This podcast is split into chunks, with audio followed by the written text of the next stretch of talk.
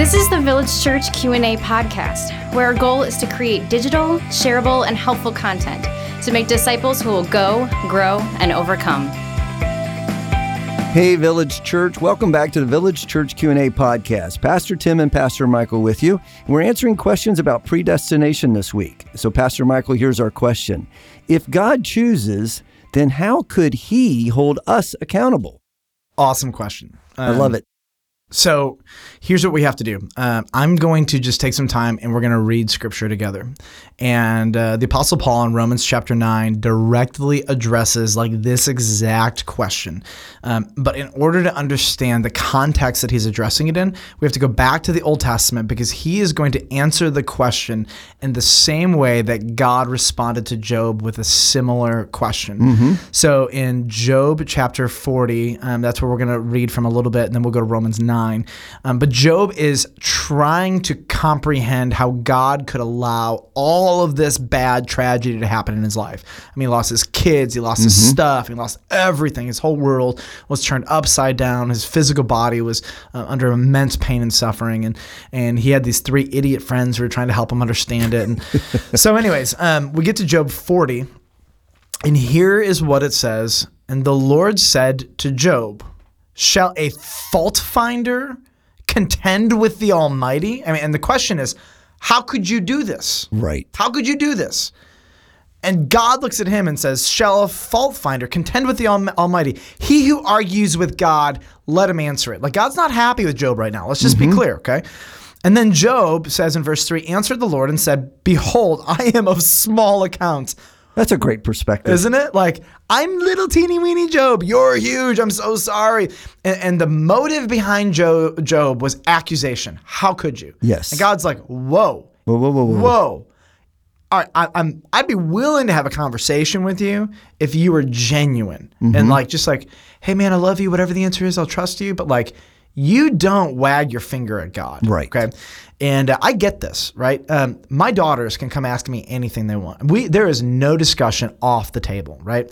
But as soon as my daughter comes up to me and is like, "Why did you do that?" I'm like, "Girl, you want to have a conversation? Change your tone right now, okay? Ain't happening, okay? You know." So um, I get God in this. Like this is like natural. Like you don't disrespect God. He is your dad, and you can run to him and cry to him, but you gotta honor him as a dad. So Job wasn't honoring him, and and then here's what Job says again: "Behold, I am of small account. What shall I answer to you? I lay my hand on my mouth."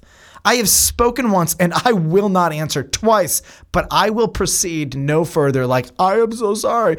Then the Lord answered Job out of the whirlwind. By the way, so now there's like insanity, and the Lord's like, I'm gonna like mm-hmm. puff up my chest and be like, Yep. like, who are you, oh man? Okay, so here's what he says.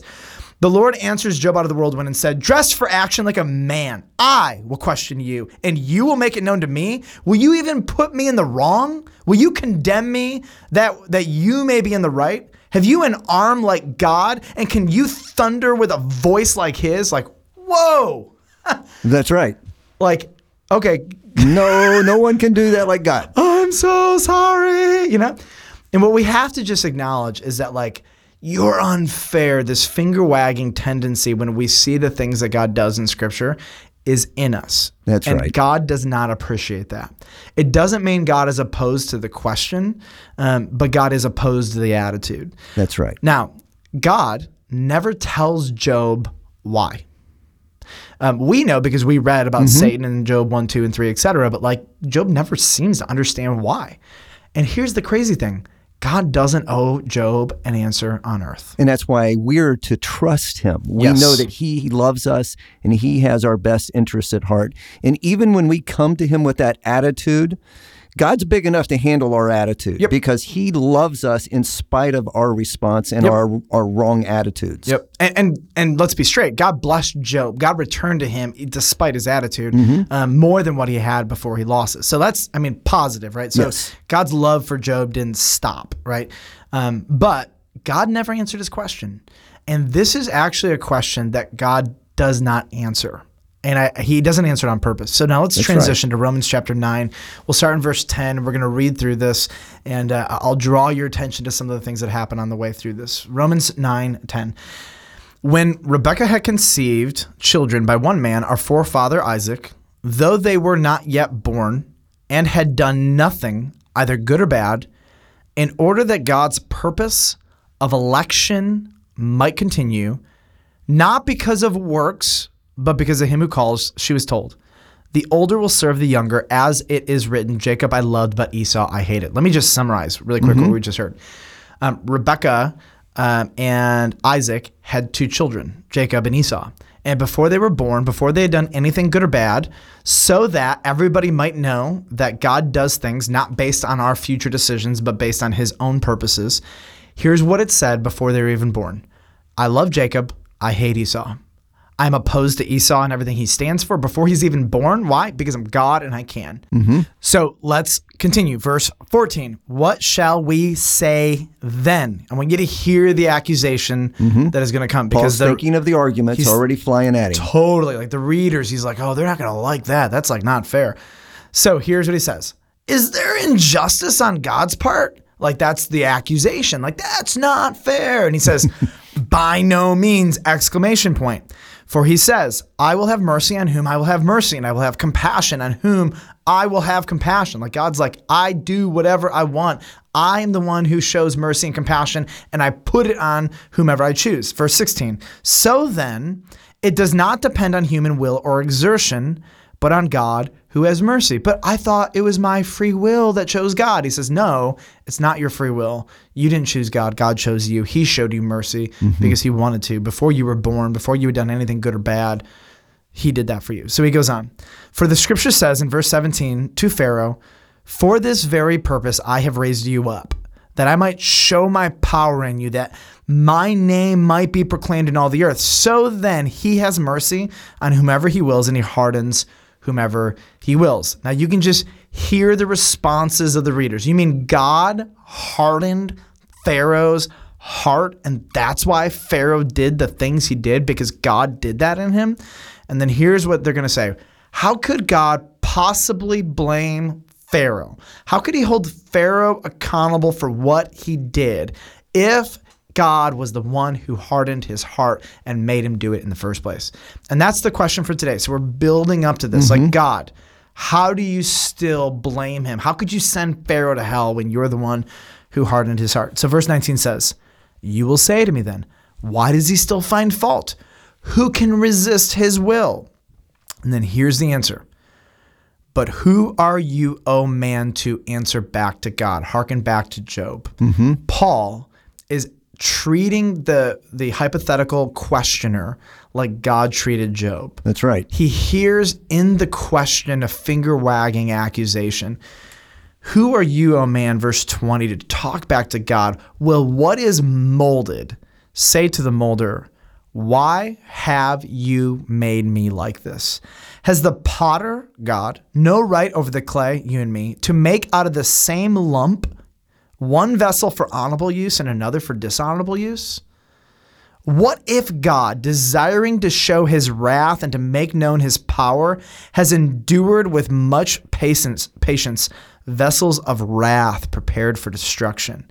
Why would he do that? Why would God, um, out of humanity, have one lump made for mercy and one month, one lump made for um, wrath? Well, here's what he says: In order to make known the riches of his glory for vessels of mercy, which he has prepared beforehand for glory, even us whom he has called, not from the Jews only, but also from the Gentiles. Like, Amen. yes. deep breath. Wow. L- let me summarize. Paul gives no answer. Really, that's helpful. Who are you, oh man, to talk back to God? Like, this is the mystery. Um, why would God still hold someone accountable when he has hardened their heart to do what they did? And here's what I know if you knew what God knew, you would do what God does Every time. every time. And if you saw the reason why God did something, you would always say, I agree with your reasoning. Mm-hmm. But he doesn't. He doesn't tell us. He and says, at times we don't need to know. We have to trust him. you have to trust him. On the day of judgment, nobody will wag their finger at God when they see what God sees and how he makes the decisions and say, You are unjust. How could you possibly send them to hell when you are the one who hardened their heart in the first place? Now, one of the things we got to make clear is that Pharaoh's heart was already hard. He'd already chosen to He reject chose. God. Right. God took somebody whose heart whose heart was already hard and just hardened it more to accomplish his own purpose. And if we go back and read that scripture, five times Pharaoh hardened his heart. Yep. Five times God hardened his heart. Yep. And and the question is who did it first? At the end of the day, I mean that's not totally relevant because when we get here, Paul uses this as an illustration. Look, if God, if he wants, he could make one person That's right. destined for wrath and another person destined for mercy. And he can do that because Mm-hmm. he's God. And if you want to say that's not fair, deal with it. Right. Now, I, I love that he poses as a, as a question. He says, "What if God did that?" He doesn't actually say God did that. So, did does God or did God make vessels of wrath prepared for destruction? Great question. It's kind of like the big question mark over the text. Well, mm-hmm. Paul, tell me the answer. He doesn't. But here's what he does say: If that's what God wanted to do, He would be fully just to do it, because He is in control. He is the potter. We are the clay That's right. we overestimate our autonomy and our ability to self determine our futures. We tend to think that we are the most important person in the universe. We are here because God made us, and we're here because God wanted to have his name glorified throughout all of creation and making every individual that he made, he believed would be the best route to do that. No human is arbitrary. We all exist to bring God the most amount of glory. Amen. So we go back to Job. Job asks the same basic question That's not fair. How could you? And God says, Shut your mouth. and then Paul hears his hypothetical rhetorical questions coming at him and he says, Don't talk back to God. Right. Like, there are some things you just can't know. God can do whatever he wants. And the question for us is will you trust him in his heart that everything he does is perfect? Once again, great answer, Pastor Michael, to the question. Listeners, thanks for joining us today. And don't forget, you can submit your questions to our podcast by going to our church website, vcob.org, and just click on the link that says Q&A podcast question. Please join us next time when we answer another question about predestination, when the question will be, how does Calvinism affect our role in evangelism and in prayer?